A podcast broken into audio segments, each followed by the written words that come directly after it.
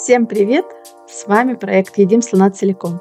Все говорят, что нужно есть слона по частям, а мы в эфирах с экспертами разбираем, как расти до руководителя руководителей, как увеличивать свой управленческий масштаб и какие навыки нужны, чтобы быть успешным в этой роли. Сегодня у нас в гостях Руслан Астропольский. Мы познакомились с ним два года назад на тусовке спикеров, и дальше наше знакомство закрутилось вокруг череды конференций. TeamLeadConf, тот же ConfFest, Стачка и другие ивенты. Для меня Руслан — это такой ориентир для дальнейшего карьерного развития, потому что у него большой опыт масштабирования бизнеса, масштабирования команд под рост бизнеса, и я уверена, что сегодня он с нами поделится своими секретами, которые нам пригодятся для роста в руководителя руководителей. Да, привет всем. Ой, даже не знаю, с чего начать. Ну, в общем, на самом деле, если брать именно... Ну, я айтишник по структуре своей, но айтишник, который далеко ушел в менеджмент в какой-то момент. А, так я уже 14 лет именно IT, бэкграунд, начинал с тестирования, кодирования, проектовый офис, продуктовый офис, а, чаще было производство, CTO, CDTO. CDTO – это когда именно процессы применяем в компании. Вот, и сейчас пришел опять к CPO. Вот. На CPO именно э, инструментов для разработчиков. Это Union, это TestID компания, кто знает. В общем, будем делать, развивать TMS, которая должна помогать. Вот. И у меня опыт такой очень широкий. Есть, наверное, кто знает, T-shape модель, когда ты сначала специалист и чуть-чуть захватываешь другие области, немножко понимая их. Потом есть всякие M-shape, вот у меня где-то X-shape, который ну, просто во все сферы залез достаточно глубоко. Вот, поэтому э, тема очень клевая, и действительно есть много чего рассказать, поделиться опытом. Он, наверное, уникальный будет, как у многих кто этот путь проходил. А, да, поэтому я и задумала условно серию интервью да, сделать с несколькими гостями, потому что действительно у каждого будет свой опыт, каждый прошел свой путь, набил какие-то шишки, и интересно послушать разные истории. И ты можешь как раз ну, я предлагаю тебе сказать, потом я в том числе немножко расскажу. Uh-huh. Вот как тут был переход, когда ты был именно ну, там, руководителя непосредственно сотрудников, а потом в какой-то момент ты стал именно руководить руководителями? Ну, у меня это был достаточно осознанный переход. Обычно как делают? А, а, ну, мне повезло, на самом деле, с последним моим стартапом, который вырос в маленькую корпорацию, потом нас купил Сбер. Мы росли реально каждый год в два раза. И там тебе просто ты вынужден был либо расти, либо умирать и уходить. То есть очень многие отстреливались. То есть до конца вот кор-команда, я приходил, когда было 30 человек, уходил, когда было почти 3000 человек – дожило прям человек 5. Это вот те, кто прям прошел через всю боль, страдания этого роста. А, и там я делал прям, ну, вот, в большей степени я сам хотел расти. А, и в какой-то момент у меня был разговор с SEO, типа, как еще двигаться. Он говорит, но смотри, ты сделал один свой квадратик, это мой отдел, на пятерку, ну, там, пятерку с плюсом. И в компании еще куча квадратиков, которые работают на единичку, на двойку. Ну, просто переходи и делай там хорошо. То есть, в принципе, он мне развязал свободу руки, когда не надо спрашивать, а мои, не мои обязанности, и я просто ходил и делал. Вот, и, соответственно, уходя, у меня было уже пять департаментов, это примерно там 300 человек в общей сложности, э, в которой, естественно, в прямом подчинении было человек 15. Вот, соответственно, это были по сути, руководители своих больших отделов, у которых были еще свои лиды, и потом уже были только люди. Соответственно, у меня такой менеджмент of менеджмент of менеджмент, наверное, получился. Вот. А, да, и сам рост, получается, он был не совсем линейный, то есть я забегал и в разные роли, а, и приходилось много прям учиться и постоянно, на самом деле. И менеджмент, он просто присутствовал как одна из вещей, которая ну, в любом специализация, она так иначе присутствует, потому что есть люди. Вот, как-то так, если кратко пусть. А, а давай, прежде чем продолжить, еще э, раскроем, наверное, ну, терминологии, да, и какие тут роли все-таки бывают, что, ну, какими мы будем использовать. То чаще, наверное, тимлит – это подразумевается тот человек, который возглавляет небольшую группу, да, чаще всего в разработке да. он не только people management занимается, mm-hmm. но и еще больше за техническую часть какую-то организует, отвечает. Uh-huh. Смотри, да, вот если говорить про тимлида, очень, ну, большинство, наверное, не знаю почему, 90% подразумевает это тимлид кросс-функциональной команды. Ну, по крайней мере, в IT, если мы возьмем конференцию, там тимлид консул, там именно про это рассказывает, что у тебя есть команда, с которой ты делаешь результаты. В этой команде все роли отличаются. Может быть, разработчик, тестировщик, дизайнер, продукт, проект, и ты вроде тимлид. И фактически тимлид, ну, чаще всего в разработке это какой-то разработчик, но много историй, когда это, например, у меня был и тестировщик, и проект, и продукт, на самом деле может любой эту роль взять. Вот. А, а есть тимлид, который такой функциональной группы. Это когда, например, у меня есть отдел тестирования, у меня есть лид группы тестирования, у которого еще есть в группах старшие. Например, если брать нашу последнюю структуру, это были разбивки по юнитам. У меня был лид юнита, в юните есть разбивки на команды и, соответственно, какие-то области. У него есть лид этой области, и там еще есть старший по команде. То есть тоже там иерархия выстраивается.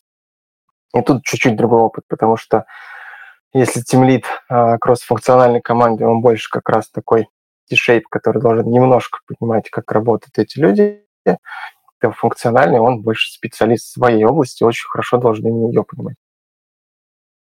Угу. Да, ну и, и когда мы говорим да, о руководителе руководителе, то чаще всего это человек, который как раз может возглавлять кроссфункциональные команды, э, в которых могут быть свои тимлиды, которые отвечают за какую-то... Чаще ну, всего, чаще да. всего да. За техническую какую-то экспертизу, за какие-то там технологии отвечает. Uh-huh. Да.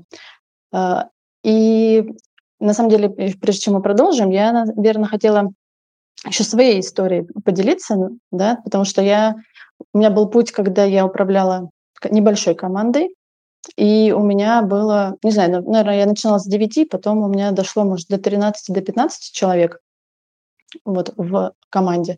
А потом мне предложили стать руководителем отдела соседнего, да, то есть это не мой, э, я, э, получилось, оставила всю свою предыдущую команду, перешла в соседний отдел, который был по размеру, получается, раза два больше, там 30-35 человек, и там внутри уже были свои группы, в которых были свои руководители.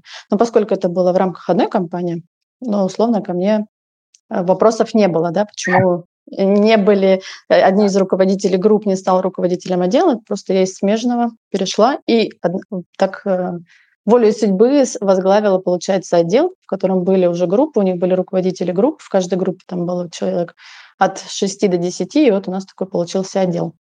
Это, кстати, а ты можешь...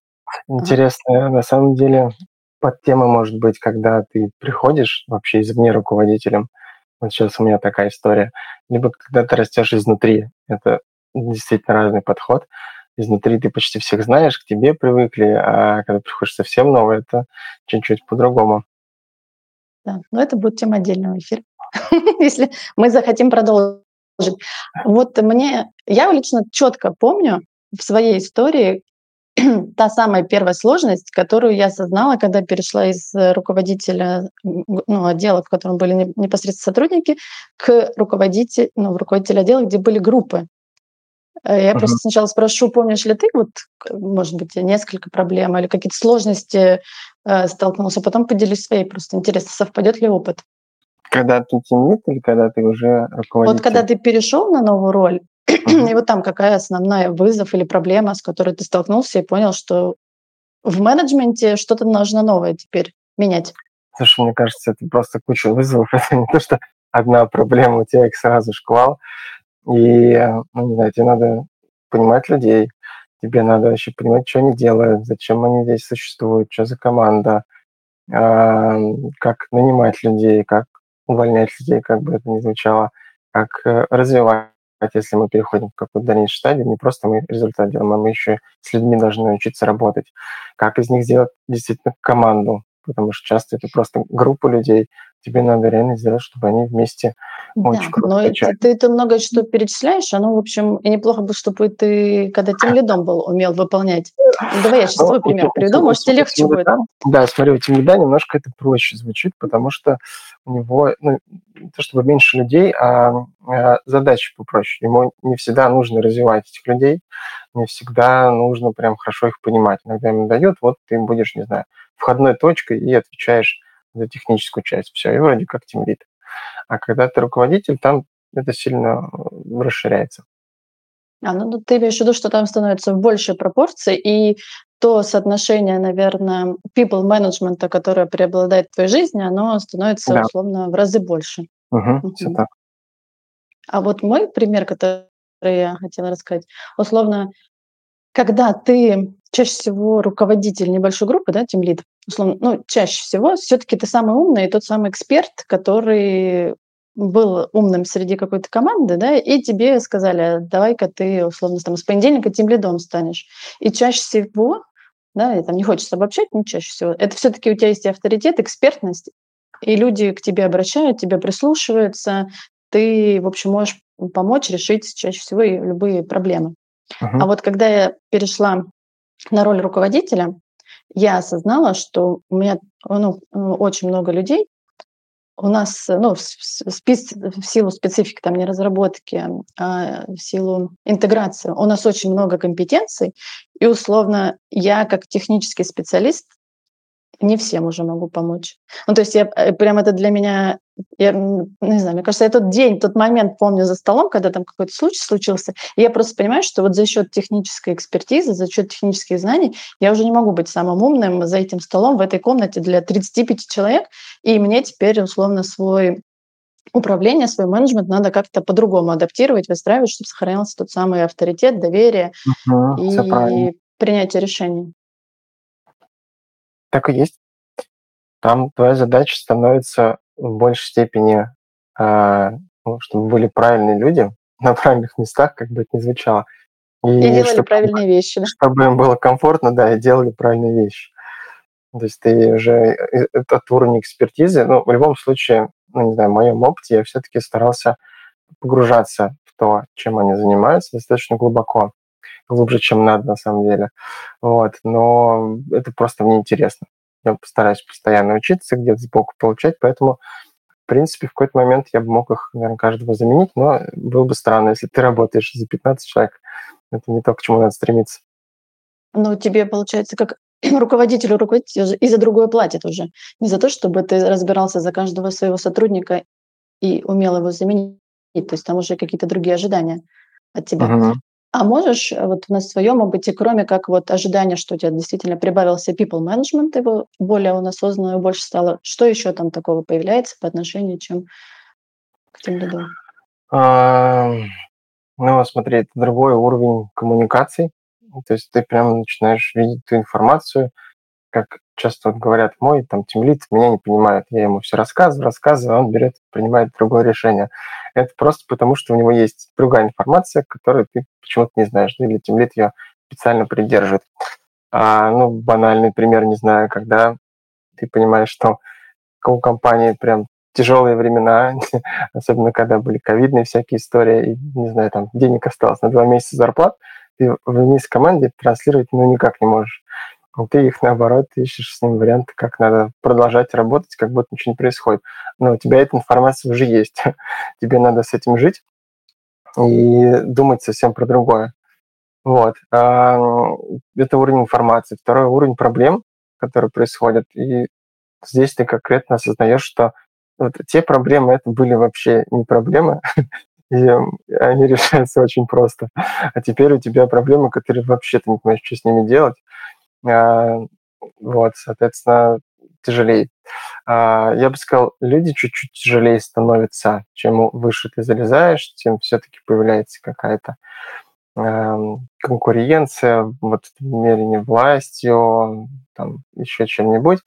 А политическая история, это прямо у всех, с кем я не общался на самом деле, и многих ребят это останавливает, и мне кажется, я сам какое-то время прям страдал от этого, потому что я не люблю всю эту политику, все вот эти вещи, но тебе нужно как минимум научиться с этим работать. То есть моя позиция в том, что ты не должен становиться таким, если не хочешь, но уметь с этим работать прям очень важно. Вот. То есть это чем выше ты поднимаешься, там тем поменьше количество людей, и смотря у кого какие амбиции, те могут А, условно те по-разному вести и не все соответствовать условно каким-то твоим Всё так, принципам, да? да. А вот ты интересно вещь сказал, да, что вот ты привел пример, что про тот же, когда ты понимаешь, что зарплата осталась на 2 месяца, то есть у тебя информация это есть, а команде там не стоит. И ты говоришь, мы с командой, наоборот, э, начинали я так поняла, это, да, получается, когда у тебя новый уровень информации, да, ты больше понимаешь про бизнес, условно, да, это ж про это, то, что чем выше ты Да-да, про поднимаешься, бизнес. тем больше у тебя от тебя ожидания, что ты должен понимать, там, на чём мы зарабатываем, кто наши клиенты. Да. То есть это какую-то бизнес-ориентированность, да, там чем выше, тем и больше. становится прям определяющей, потому что если ты, ну, действительно не понимаешь, а как твой бизнес работает, как ты можешь решения принимать. Вот. Ам, второй момент- это, тебе надо будет разбираться в областях, которые совсем не твои. Ну, не знаю, там, бухгалтерия, кадры, как вот это всё существует, банальные какие-то административные вещи, какие-то законы, там, почему нельзя, не знаю, в отпуск пойти больше, как это происходит. Ну, то есть административка всё равно тебя догоняет. Вот. И если ты был тимлидом, ты вообще об этом не думал, у тебя это как сервис, ты поднимаясь выше, у тебя становится некая обязанность. Мгм. То есть это, ну, если там резюмировать, да, э, действительно, те п появляются какие-то новые сферы, новые обла области в рамках би это может быть и маркетинг, на самом деле, да. Это Да. могут быть, э, ну, в зависимости от того, где вы становитесь Маркетинг, руководителем, про продажи могут быть, продажи, да, ты начинаешь самое, да. Понимаете, как это продаётся, почему так, как, не знаю, инцидент у вас устроен менеджмент, ну, такие банальные вещи даже. Как саппорт работает, когда тебе до этого было всё равно, чё они там делают и как отвечать клиенту. Мгм. Вот. Э, в принципе, кто твои клиенты и почему оно так живёт там. Ам, для меня было, ну, это был медтех, и сам рынок медтеха. Начинаешь очень хорошо понимать конкуренцию людей, компаний, как они живут и почему вот рынок такой. А до этого ты особо это не изучал. Ты делал задачки, которые надо делать, и всё. А вот интересно, согласишься ты с моим мнением, да, что чем выше ты становишься, тем условно иногда становится важнее именно целеполагание для ну, самого себя и для команды формирования этого целеполагания? Тут даже не совсем целеполагание, я бы сказал бы такой 2 вещи. Это view, когда ты можешь подняться и посмотреть на на всё это, чё происходит, такой взглядом сверху. И вторая штука- умение видеть картинку на несколько лет вперёд. Ну, хотя бы на 3. Вот у меня 3-5 лет- это на самом деле тот период, когда я стараюсь сам туда заглядывать периодически как для себя в личном опыте, кем я хочу быть дальше, в компаниях, а, внутри какой-то компании, в том же бизнесе. М, это очень сильно помогает. Ам, даже просто пофантазировать, посидеть, а чё мы можем сделать такого космического, что никто не верит, тоже очень круто. Иногда потом получается случайно. А, да. Ну, то есть это уже получается такое про стратегию, наверно, да? То есть, Да, э, про вот стратегическое какое-то видение. вижен, я бы это назвал такое.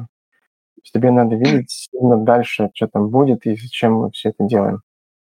Мгм. Ну и потом, условно, эта стратегия, вижен может какой-то трансформироваться уже в целеполагание и донесение там до команды, может, совместное формирование как Да. стратегии, так и У целей. меня на самом деле история со стратегией, она очень давно началась, когда даже не м, просто менеджер, по сути, был такой не очень большой командой. Уже тогда я начал себе писать стратегии как минимум на год. На год я понимал, чё делать, как писать, чуть дальше не очень. Вот, а щас, э, на год кажется очень короткой историей. Ну, то есть, заходя в компанию на какой-то высокой позиции, поработать год тебе вообще не интересно. Ты не так много успеешь сделать. Полгода тока раскачиваешься, полгода пытаешься поставить на рельсы, потом уже бежишь. Поэтому это сразу 3-5 лет, а, чё мы хотим сделать с этой историей. Это очень ценный навык, он не не так легко даётся.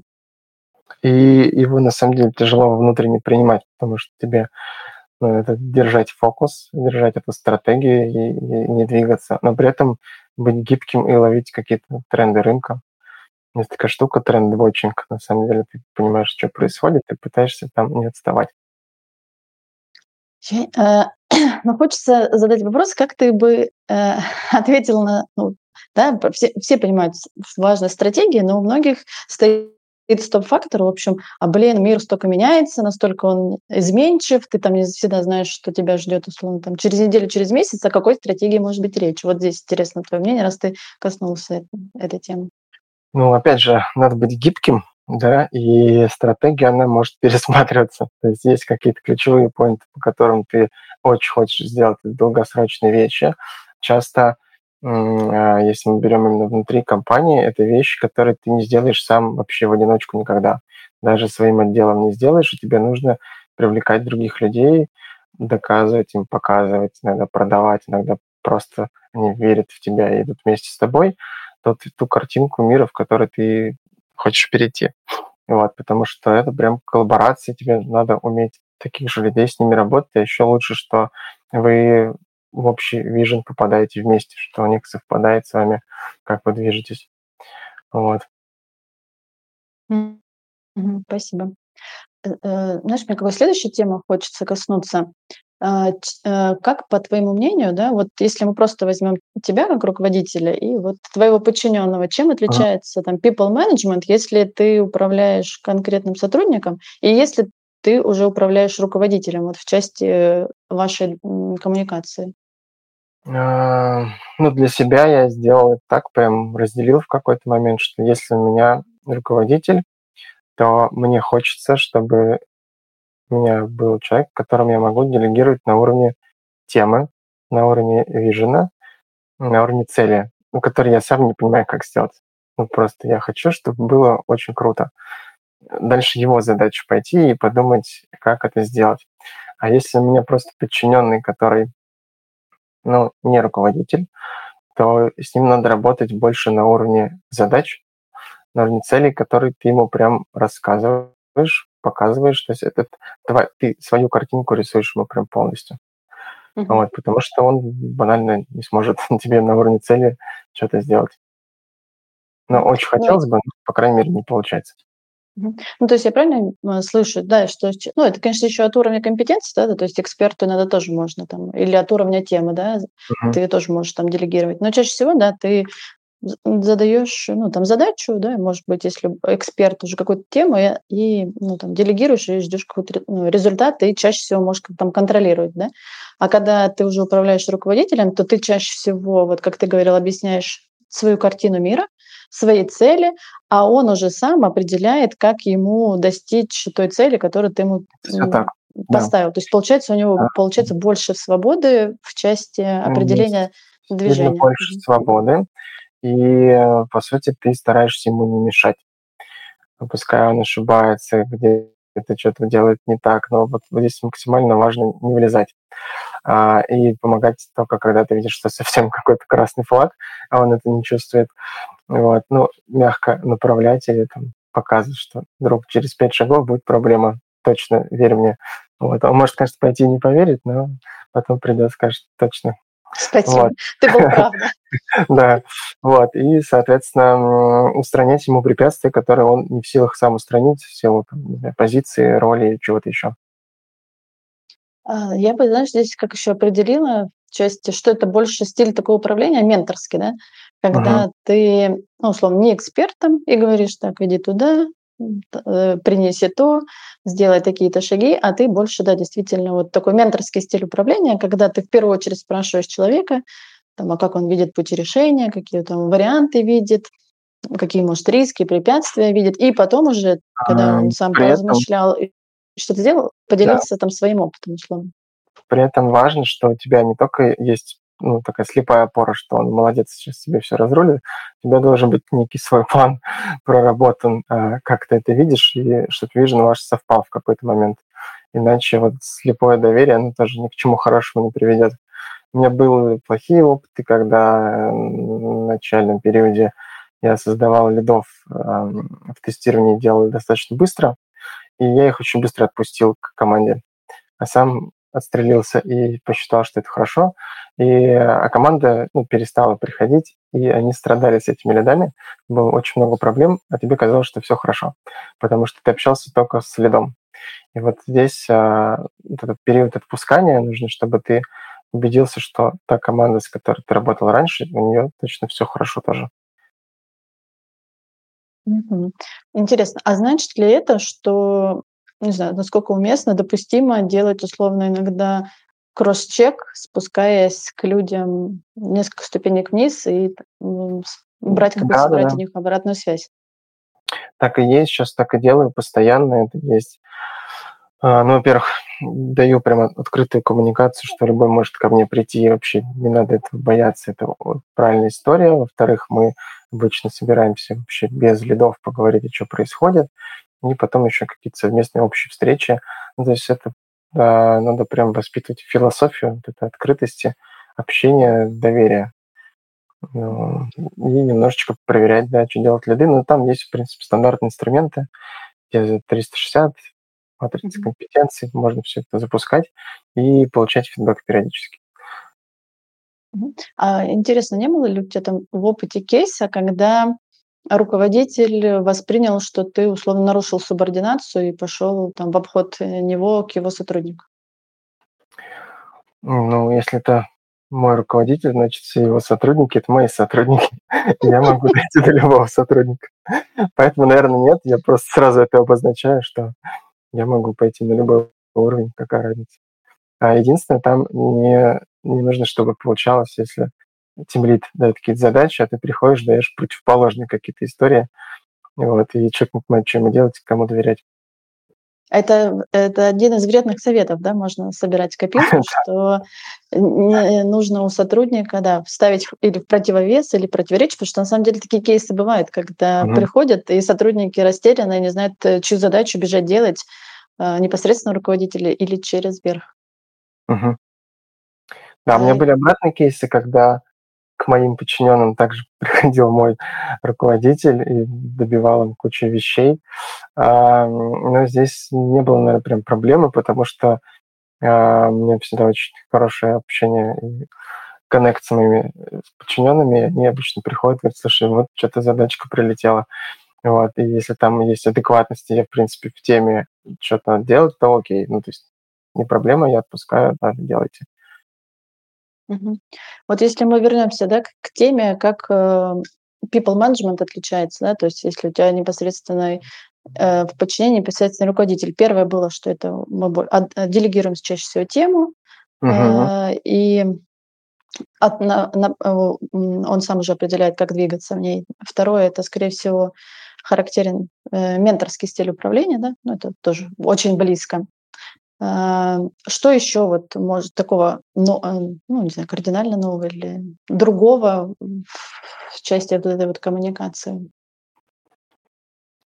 А, ну, не знаю, у меня есть, э, такая философия культуры принципа, я это называю.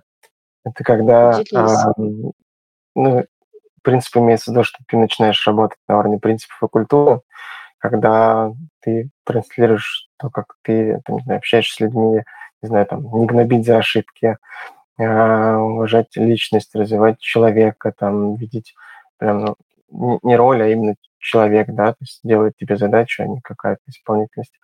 Вот, и эту штуку просто транслируешь и смотришь, чтобы ребята этим принципам тоже придерживались, потому что, э, тоже сильно упрощает. Когда ты понимаешь, что у тебя есть принцип доверия, они тоже будут выстраивать принцип доверия. Ам, я много про это на самом деле рассказывал, про важность культуры, про важность некой философии. Ам, и, к сожалению, мало вижу, кто этим прям занимается. Вот, либо пишут принципы на "давайте запишем, повесим на стенку и забудем", и часто там не совпадает с реальностью. А, либо есть, а, история, когда просто вообще, ну, то есть этим никто не занимается, хотя на самом деле какая-то культура продолжает существовать. Просто её не особо видно, она не транслируется, но она есть. Вот мне нравится, да, если вы считаете, что у вас нет какой-то культуры, вы просто так считаете на самом деле. А по руководителю какая-то культура точно есть. Да, Просто посмотрите на ближайшего руководителя. А, а это правильно я, да, если вот я немножко, резюмирую, что условно ты для руководителя являешься той самой ролевой моделью, которой транслируешь там ценности, принципы, которые ждёшь, что они спустятся вниз, да? Потому что когда ты становишься руководителем руководителей, условно у тебя становится большое количество людей, и ты условно для всех уже не может там, быть примером, э, нести вот эти вот ценности, тут примером быть культуры, которая да, в компании так mm-hmm. или иначе есть. И тебе получается, что ты начинаешь больше работать с руководителями, uh-huh. больше ну, там, прививать или, ну, условно, по-разному культуру менеджмента, uh-huh. культуру поведения, и ожидаешь, что они будут ее транслировать вниз, там, до, Все так. до, донизу. Угу. Мысль именно такая. Угу. Да, круто. А, есть ли еще что-то или там вот эти вот основные поинты, которые отличают в части управления с руководителями? Не знаю, у меня есть всегда за обучение и развитие, именно целевой подход с точки зрения, если ты руководитель, да ты должен работать по целям. А цели могут быть разные, как твоего там отдела, команды, людей, так и тебя лично, что ты должен, в принципе, расти. Но не знаю, это мое отношение такое. Скорее всего, не все этим занимаются и хотят это делать. То есть просто работа, работа, и все будет хорошо. Но э, я люблю, когда есть всегда... Э, ну, это, по сути, некая договоренность и стремление к чему-то лучшему, которое можно оцифровать и закоммититься по факту. То есть если мы просто делаем, не знаю, операционку, то мне становится скучно. И всех людей, которые со мной работают, есть в компании, нет в компании целевой модели или какого-то подхода, они все равно, вот мой отдел будет работать по целям. И руководитель тоже будет иметь свои цели. Ну, то есть, ну, э, если я правильно помню, то есть в предыдущей компании у вас вообще OKR были, да, видно, это как раз да?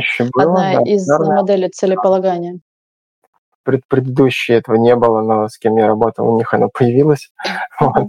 И в текущем компании я сейчас это тоже всем транслирую, и оно точно появится.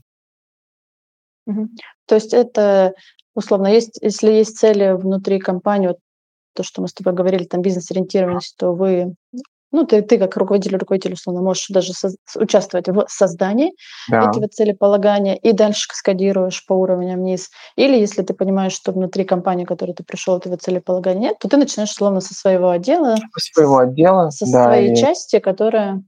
Да, и неважно, есть компания этого нет, а у меня мой отдел всегда упакован на цели, причем мы их делаем максимально открытыми, что любой конфликт для меня инструмент – в котором есть страничка целей, и каждый сотрудник, какие у него цели, там, на какой период расписаны.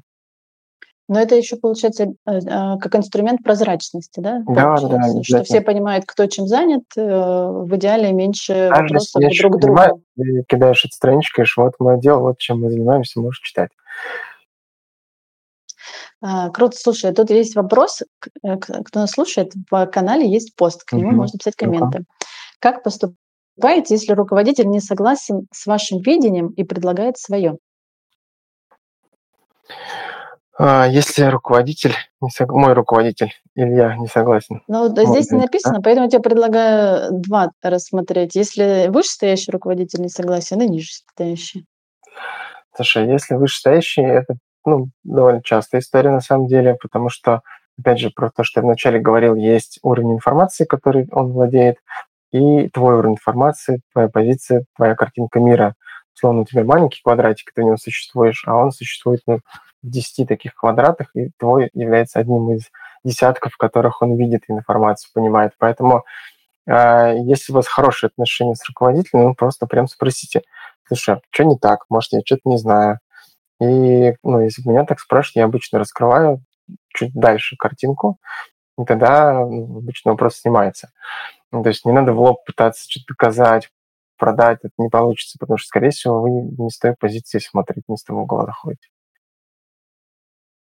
А если вот как раз э, условно ниже стоящий руководитель, вот ты принес свое видение, может быть, принес свои цели, а Когда я слушаю может... его, может быть, я что-то не понимаю, а он видит изнутри, что до чего меня не доходят руки, ну, не знаю, он видит все проблемы команды, и они там есть, а мне кажется, команда работает отлично, и у них нет проблем. И mm-hmm. здесь тоже важно прислушаться, а почему это проблема, или какое-то мнение, что он хочет сделать, как он это будет делать. Ну, то есть э, и тогда, может быть, мнение поменять и помочь ему. Ну, я могу условно своим опытом поделиться. Ну, то есть я вообще разделяю э, точку зрения, что в цели полагания лучше сразу, или в формировании даже того видения, да, о котором нас спрашивают, э, сразу вовлекать команду. да, если вы условно... Руку... Чаще всего там и вас вовлекут, если, ну, несмотря на каком уровне вы находитесь, или вы всегда действительно можете собрать свою команду руководителей, можете даже туда включить каких-то ну, не знаю, называют там хайпо, экспертов, которые uh-huh. вы понимаете, да, что им самим интересно, у них тоже есть какой-то потенциал, может вырасти до руководителей, и используя даже не привлекая специалистов там, по проведению стратсессии, можно использовать какие-то там фасилитационные инструменты, которые помогут вам совместно засинхрониться, сформировать это видение вместе, там и подискутировать, и договориться о каких-то понятиях, потом каскадировать на цели. После этого по там, опыту и наблюдению у людей всегда больше вовлеченность, и всегда можно вспомнить, что мы были на этой встрече, мы это э, вместе формировали, если ты условно там через какой-то промежуток времени не согласен, ну давай вернемся, почему и вместе переобсудим. Я бы здесь, наверное, наполовину согласился, потому что если ты будешь ну, всегда устраивать классную демократию, э, ну, вот, я, конечно, а, за... а у тебя зарплата только на два месяца? Ну, нет, да, да, грубо говоря, такое. Вот, и ну, демократия не всегда она прям тот инструмент, который нужен. То есть, да, послушать, поговорить, но это не должно быть прям... Ну, представь, ты их постоянно слушаешь, но делаешь что-то другое. Вот, и они в тебе разочаруются, скажут, да. мы уходим, мнения какие-то высказываем, поэтому э, в зависимости от ситуации. Где-то прям важно, нужно команду привлечь, чтобы они свою вижен погенерили, помогли тебе, а где-то просто ты им ну, показываешь картинку, говоришь, вот мы идем туда, и все. Ну, вот так. Ну, да, да, то есть получается такое условно, надо помнить, что есть несколько вариантов, и он да. ситуативен, да, и это зависит да. иногда от, от конкретного случая, от конкретного контекста и от уровня культуры компании в компании, условно, в которой вы сейчас работаете. Угу. Ну, то есть не, не все решения приятные бывают кто бы ни говорил, и ты как руководитель должен уметь и принимать неприятные решения в том числе. Тут есть еще один вопрос. Если руководителей много, бывает сложно договориться. Как выстраивать видение, что поменять, если слишком много мнений? Тогда авторитарно, да? Всех, всех послушал, идем туда.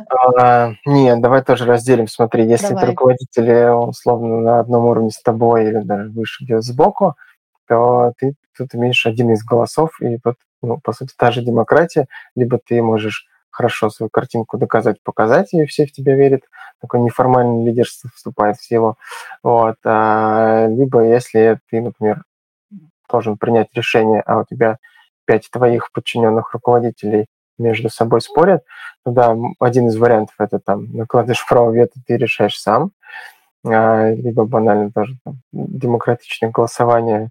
Вот. Но право вето все равно ты как руководитель оставляешь. А, при этом а, часто я делаю, когда, ну, прям они все против, а я почему-то за. Вот, я им даю попробовать, но точно говорю, как будет потом не так. Ну, то есть могу я ошибаться, да, может, не надо прям переть против, пускай они делают. Вот, либо это будет опыт, когда реально вот мы ошиблись, и да, прям принять, что окей, ребят, я говорил, что был прав, но не кичиться этим, не говорить, что ага, в следующий раз будем делать, как я скажу. Нет, это ну, двойная ситуация, надо и то, и то брать как э, эксперимент, который мы пробуем, делаем, но при этом мы договариваемся, когда мы считаем эксперимент провальным или успешным, чтобы у всех была одна картинка мира. То есть, если немножко вернуться к нашему диалогу, когда мы говорили, что ты даешь руководителям, да, уже когда ты руководишь руководителем, mm-hmm. больше свободы, это значит, да. что ты даешь им условно и ошибаться, да, условно. Конечно. Потому что когда ты даешь свободу, вот ты должен. Сложно. По факту все решения, они, ну, гипотезы, так назовем, да, с продуктовой точки зрения, ты можешь вообще не угадать. Вот, но твоя задача минимизировать там, потери, ущерб при этих решениях, ну, какие-то mm-hmm. риски снять. Вот. Ну да, то есть э, должен понимать, да, ну как ты вот, наверное, сказал, где вот э, реперная точка, условно, да, или мы понимаем, что вы, ну, там были правы, мы пошли туда, или принимаем это как опыт э, и разворачиваем курс, идем условно в другую сторону. Угу, Все так. Да, круто, спасибо большое. Интересно у нас э, вышло э, раскрытие понятий. А а давай вот э, просто у нас уже целых 40 минут прошло. Так время быстро летит. Мы ничего не а. успели обсудить еще. А вот если, ну, мы много что там обсудили, что отличает, а вот если перевести, знаешь, в плоскость, а кому точно, условно, туда не надо? Ну, то есть э, кому лучше действительно остаться на уровне там руководителя э, сотрудников, там, тем лидов, и вот лучше там не идти. Есть же такие кейсы. А, конечно, очень много у меня, причем много а, друзей, профессионально выросших, а, которые даже вернулись назад и говорят, ну нафиг мы там не хотим. Вот. Есть куча людей, которые... Ну, и сейчас на самом деле это почему раньше все хотели в руководителя? Ну, банально, там кажется, что там больше платят, и ты вроде бы как э, через свои немножко греешь свое, что ты теперь руководитель, директор, не знаю, должности, кабинет тебе могут дать, такие тоже вещи. Вот, у меня этого вот что-то как-то нету. А, я очень... У меня тоже нет кабинета, если что. Да, кабинет нет, я могу на полу поработать в коридоре, естественно, как бы все равно не нужен там суперкожаный стул, кресло прикольное. Вот, поэтому у меня чуть другие мотивации, мне просто интересно, мне вот кайфово. И здесь, ну, кому точно не надо, если вы страдаете, ну, вы переходите, и вам прям плохо. Ну, значит, подумайте, а надо ли? Ну, скорее всего, нет. Вот, и вот этот принцип, типа, в кайф или не в кайф, он всегда есть. А, он же, на самом деле, у меня применяется в тех делах, неважно, в которых я существую, а что вообще сейчас я сделаю. И мне прям два списка. Вот это мне не нравится, я прям страдаю. Вот слово «страдаю» очень круто помогает. Не просто не нравится, тебе прям плохо. И то, что тебе нравится делать, и то, что прям в кайф тебя заряжает энергией, вот, и, ну, естественно, больше оставлять кайфа, меньше страданий.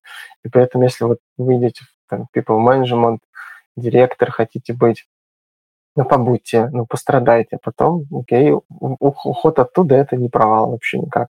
Просто у нас были опыт лидов, которые рвались дальше, у них потом не получалось, и для них это был прям провал, типа, все, увольнение из компании, потому что, типа, не получилось. Вот, но по факту это не так, но ничего страшного, можно и откатиться, и начать заново, и переделать. Ничего страшного в этом нет. Я просто знаю на самом деле людей, которые ну, им действительно комфортнее, условно, небольшой, ну, их, ну, не знаю, навыки или еще что-то. То есть им комфортно управлять небольшой э, да. командой людей. И им, наверное, важно, да, при этом оставаться, в том числе, какая-то техническая экспертиза, да, потому что угу. есть тоже картинка, действительно, чем ты выше поднимаешься, да. тем технические навыки просто э, стремятся к нулю, а все другие, там, менеджмент, э, софт-скиллы, они должны расти. Угу. И на самом деле многие люди ну, ну, там, не готовы. Они, ну, в каких-то там, им это интересно, они, может быть, там боятся стать э, невостребованным, да, там, условно, в дальнейшем на рынке. И вот они, им комфортно с вот этой вот группой небольшого количества людей. И вот для них действительно, может быть, и не стоит там гнаться за каким-то другим карьерным путем, а вот оставаться руководителем ну, небольшой группы. Опять же, на самом деле сейчас, э, если брать банально те же деньги, специалисты часто получают и больше, чем руководители директора. Директора некоторые бесятся с этого, но по факту, если ты крутой спец, ты будешь получать так же, как вполне себе директор. Да, это, и это э, очень полезный опыт для руководителя прожить. У меня был, я когда пришла в предыдущий отдел, у меня был сотрудник, и я просто понимала, за что ему столько платят. И, ну, то есть это условно было, ну, наверное, вот я перешла, вот когда стала руководителем руководителей в отделе, там был такой один эксперт. И все, и потом у меня как на протяжении всех остальных лет, но, тоже но, лет начале... прошло, мне с этим условно комфортно, и мне Но вначале нет ник... горело немножко, нет? Ну, вначале да. Но я понимала, за что платят, понимаешь, что ну, не понимать. Очень важно для руководителя, особенно для начинающего, что когда ему открывают зарплаты, это один из кейсов очень частый, и он видит, что не самый высокий там, вот тут надо уметь ну, вот, принять, да, как ты говоришь, за что понять, за что это платится, а не просто говорить, ну, блин, я же руководитель, что за дела. Это тоже прям навык, на самом деле. Да, и, кстати, вот это, кстати, может быть тоже, ну, мы немножко с тобой упоминали, что в некоторых компаниях действительно, когда тем лиды, они не всегда, кстати, финансами управляют. Они часто, иногда... Часто не показывают специально. Да, не показывают там, ну, то есть они участвуют в собеседованиях, но не обсуждают в оферах, зарплатах. А когда ты уже становишься руководителем руководителем, ты точно там начинаешь уже видеть больше поток информации Статап. финансовой, и ты начинаешь словно от тебя ждут, что ты будешь принимать решения, в том числе с учетом... Когда тебе говорят, смотри, ты тратишь 20 миллионов на свою команду, ты задумаешься, ну, что мы делаем вообще? А, да, это очень интересный кейс, который тоже переключает немножко мозги и мышление, когда тебе действительно ты начинаешь видеть э, деньги, ты начинаешь понимать э, расходы. В mm-hmm. какой-то момент ты начинаешь а где доходы, да, еще ты, особенно в стартапах, да, или когда ты видишь этот разрыв, ты начинаешь действительно по-другому принимать решения, там, какого мне сотрудника взять, на какие деньги, если я возьму там более дорогостоящего, через сколько я получу. И это не то, что это ожидание бизнеса условно от тебя, что ты так начнешь по-другому да, да. мыслить и по-другому принимать решения. И это надо понимать, когда ты переходишь на ступеньку выше. Угу, все так. Круто. А, есть еще у тебя, может, кейсы, которые вот как раз э, говорят о том, что и не стоит туда... Ну, так ты, кстати, про политику, да, сказал, что те, кто да. не хотят вот это вот э, иметь какие-то политические, там, мериться своей властью, то, условно, тоже иногда можно остаться в своем небольшом группе, отделе и жить спокойно. На самом деле, часто причина, с кем я вот общался из моего круга, то ребят часто это прям именно из-за этой истории многие уходят оттуда. Вот. Эм, я ее тоже не люблю, но я просто научился с ней работать. Вот очень помогает именно понимание амбиций этих людей, почему они себя так ведут. Надо прям позаморачиваться. вот. И э, как бы это ни звучало, назовем это такой эмоциональный интеллект, когда ты должен когда-то промолчать, когда-то не говорить, даже если ты знаешь, что ты прав. вот, поэтому надо уметь ну, получается, там действительно, как ты говорил, больше начинают развивать такие коммуникационные навыки. Ну, ну больше такого вот есть прям эмоциональный интеллект называю, потому что soft skill немножко по-другому, а здесь вот про понимание, в какой момент ты что должен сделать, а что лучше не делать. Это не совсем про политику, политика чуть mm-hmm. дальше, там, когда уже люди ну, по сути, улыбается тебе в лицо, а делает другое, это вот совсем другая история, я вообще не хочу ее касаться, никогда не так будем. не делаю, никогда не буду, да. Ну вот. да, ну эмоциональный интеллект, да, это и, и про чувствование себя, и про чувствование другого в коммуникации, да, и когда стоит остановиться, ну да, угу. все так понятно. Да. Угу. А, наверное, вот у нас последние там 10 минут остались. Вот э, какие, может быть, ты бы выделил, ну, не знаю, топ-3 навыка, которые вот э, точно, если резюмировать, э, нужны, если ты становишься руководителем руководителей? И как их развивать? Ну, как бы, ну, не, people management можно, конечно, сказать, но он сильно глубже. То есть people management такой senior level people management, да, то есть ты должен очень хорошо понимать людей, очень хорошо уметь коммуницировать, э, банально на самом деле уметь доносить свои мысли. То есть, вот, например, у меня был, почему на конференциях меня много, э, пообщаешься с кем-то, почему вы выступаете, у всех есть там «хочу делиться знаниями», там, хочу, не знаю, там, что-то рассказать. У меня что-то другое. Я просто хотел уметь разговаривать с людьми, разговаривать хорошо, разговаривать с группой, да. И мне именно вот это привлекает, когда я ну, прям реально практикуюсь, по сути, в этой истории, доносить те мысли, ту философию, которые у меня есть. Потому что последние доклады у меня больше такие тяжелые для восприятия, но они несут какую-то очень интересную мысль, которую там прям надо долго на рынок продвигать, да. Вот, а, поэтому вот этот навык донесения информации, он очень важный, я считаю. То есть тебе надо уметь общаться. А, третья, наверное, история – это уметь а, переключать контекст понимания. То есть у тебя, когда ты руководитель и общаешься, не знаю, на уровне там, топ-менеджмента директоров, тебе надо понимать, о чем живут эти ребята. А когда ты приходишь в команду или к тем рядам своим, тебе надо понимать, чем эти ребята живут. И ну, то есть, если ты будешь рассказывать топ-менеджменту, что какие проблемы у команды, им будет вообще неинтересно совсем. Вот. Или наоборот, ты будешь рассказывать своей команде, ох, какие же проблемы там у топ-менеджмента, и что надо делать. Они тоже тебя не очень поймут. А тебе надо уметь переключаться и понимать этих и тех. Да, то есть если подвести итог, то есть первое это больше people management, да, там, угу. это управление людьми, куда можно очень много навыков. Да. Это донесение информации, да, презентация каких-то своих мыслей, донесение своих принципов, ценностей и переключение как раз, ну, назову это, условно, бизнес-контекстов. Ну, да, контекст. Переключение уровня общения, наверное, уровня понимания, на каком уровне с кем ты общаешься. Но есть другой вопрос, сейчас я его зачитаю. Угу. Есть ли страх, поскольку на такой должности ты, ты становишься с, э, связанным с контекстом компании, то в случае форс-мажора не получится найти офер в другой компании и перестроиться в другое направление? Вот это твой кейс, кстати.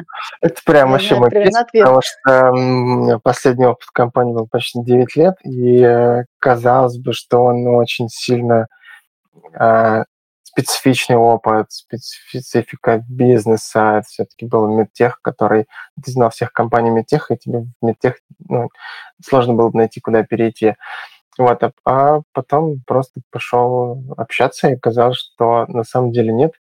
А, глобально твой бэкграунд, те навыки, которые ты здесь прокачивал, ну, тот же people management, умение не знаю, структурировать, организовать людей, запустить что-нибудь, неважно, это теперь медтех или не медтех, это у тебя есть просто. А, при этом ну, вот, э, внутри, да, есть, конечно, было такое переживание, но по факту вот у меня сейчас такой переход случился, он достаточно простой получился. Оказалось, что э, ну вот я не сижу на HeadHunter, нет у меня там резюме, но у меня не было проблемы, чтобы меня не звали все, куда бы я хотел пойти. Вот. Как-то так. Но здесь, наверное, играет роль в целом э, общаться с рынком и знать компании. Я достаточно это делаю постоянно, и это прям то, что помогает. То есть ты общаешься там годами, не знаю, сейчас мы будем два года, три с тобой, пять, а потом флоп вместе как-то поработаем. Вот, случайно. Вот, поэтому кажется, вроде бы это случайность, а по факту ты это годами нарабатываешь себе, в том числе внешним опытом, э, общением с людьми, компаниями, конференция, не знаю, вот, текущий вебинарчик на что-нибудь посмотрит через пять лет. Вспомни это такое. А не позвать ли мне Руслана? Ну, Но, знаете, я, знаешь, еще как бы тут добавила, условно, если ты осознанно развиваешься как менеджер, э, топ-менеджер, да, и качаешь вот эти вот навыки, да, наверное, может быть, иметь в какое-то время специфика бизнеса, но мне кажется, что... И, наверное, количество вакансий все-таки таких меньше, но угу. если ты высококлассный специалист э, на том позиции, где ты был, то в целом от смены контекста не ну, должно ну, быть э, Даже так, смотри, проблем. Э, почти у всех компаний одни и те же проблемы. Очень часто. Что в разработке, что в бизнесе, что в менеджменте, вот вообще прям совпадает. А people management, он и people management здесь и у нас. Может отличаться, наверное, только если мы хотим, не знаю, с релокацией прям культурные изменения. Вот здесь я не могу сказать, у меня не было такого опыта. Но с людьми, с которыми я общался, а, там есть особенности да. Ну, культурный код другой, и тебе надо... Культурный код другой, да. Поэтому, ну, если ты пойдешь в Индию и хочешь с индусами по people management производить их, наверное, не очень получится. Вот. А если в целом ты переходишь в той же стране, то, наверное, не должен быть проблем. Да, э, круто. Знаешь, у меня вопрос такой возник. Можно его, кстати, если это будет серия интервью, последним сделать. А вот э, не было ли у тебя и как ты это преодолел? Потому что многие, когда ты поднимаешься выше, тебе вроде мы столько рассказали, что надо менторить руководителей, вкладывать, uh-huh. перенимать их модель, э, транслировать через них свою ролевую модель управления, а нет страха, что они тебя подсидят. Ну, кстати, это тема, которая у меня никогда не было такой истории. Я, наоборот, им помогал расти и часто заменять меня. Ну, то есть мне было в кайф, если я выращу кого-то, кого способен оставить, и я делал это прям осознанно, их растил, чтобы они могли меня заменить, для того, чтобы мне двинуться дальше. Но иначе как? Если у тебя нет подспорья, то ты выше не перейдешь. И это очень, мне кажется, даже ошибка людей, которые э, не дают занять свое место. Вот. Ну, и, причем это же можно сделать как, что ты научишь всех людей, они будут работать, тебе уже не нужно будет, даже если ты не перешел, потому что все выполняется за тебя. Вот, ну, правда, тебе скучно станет, но в любом mm-hmm. случае Если ты ищешь дальнейший сам рост какой-то, то вот я ну, прям осознанно рекомендую воспитывать, наоборот, давать себя, поработать вместо себя, искать себе замену. Вот это прям клево. Получается, что просто в твоей ну, принципах, да, это ты просто э, готовишь себе платформу для будущего да, мне кажется, роста для себя. Страх возникает только когда ты вцепился в это место и больше никуда не хочешь. Ну, тогда, как говорят, уходите в одну большую компанию стареть, но э, это неправильно. Мне пока рановато. Я еще хочу много чего поделать. А, последний вопрос. Искусственный интеллект может заменить руководителя? Это я вопрос из чата читаю. О, слушай, в каких-то, наверное, простых кейсах, может быть, да, но у него нет эмоций. И эмоционального интеллекта. Нет, да, эмоциональный интеллект, нет эмпатии, поэтому, наверное, нет. Ну, то есть какие-то менеджерские кейсы грубые, может быть, он может подсказывать и очень сильно помогать, но именно человеческое отношение, я не уверен, что в ближайшее время это получится заменить. Человечность, вот, вот именно вот ее очень сложно как-то запрограммировать. Угу. Ну, в том случае, если вы, как я, любите принцип человечности, если у вас люди ресурсы, то вы, наверное, да, можете поставить вместо себя искусственный интеллект, и он будет принимать решения для вас. Принимать решения, писать инструкции, отдавать распоряжения. Письма он может еще составлять с нужной тоном войска. Письма, По письмам, кстати, не в тему, но почитайте прям э, книжку есть а, именно как писать письма. Вот.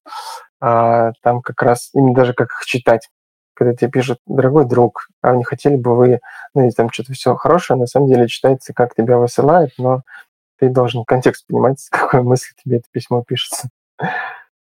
А, э, я продолжу. Такая, я, я, ну, я, может, не эту книжку читала, но, может быть, другую, а может, я как искусство, проделала переписку. Искусство, искусство письма, по-моему, деловая переписка, да, что такое. Ильяхова, нет? Да, да, да. Э, да, да, да. И там меня очень удивило, что, типа, когда ты заканчиваешь письмом заранее спасибо, это типа признак манипуляции. А я часто Все пишу так. заранее спасибо, и, но я с целью экономии времени, чтобы когда я получу результат, мне надо будет писать спасибо. Теперь я не пишу заранее спасибо. То вдруг все будут считать, что я ими манипулирую. Так. Uh, ну, слушай, ты мне классную идею под, подкинул, это экспромт. Я в анонсе писала, что ты очень много книг читаешь. А можете какую-нибудь э, рекомендацию книг, вот и мы этим завершим эфир? Я спросил, в какой категории ты хочешь книжку? А, ну, в, в теме, в теме, давай под нашу тему про управление менеджментом, может, как раз про а, один из тут навыков, которые мы сегодня обсуждали точно который всем надо, кто перейдет в руководитель руководитель, называется книжка «Практическая мудрость». И ее желательно перечитывать не один раз. Она очень сложная, и mm-hmm. каждый раз ты понимаешь ее по-разному. Первый раз я читал ее 10 лет назад, а потом через 5 лет, и вот недавно еще раз перечитал, и инсайты разные ловятся. Но она остается поразительно крутой. Она очень толстая, но попробуйте. Всем хорошего вечера. Пока-пока. Все, пока. Руслан, спасибо еще раз, что пришел на этот эфир замечательный. Также хочу поблагодарить всех тех, кто дослушал нас до конца. Подписывайтесь на все социальные сети проекта «Едим слона целиком» и смотрите, как увеличивать свой управленческий масштаб, как расти в роли руководителя легко и с удовольствием. Всем спасибо.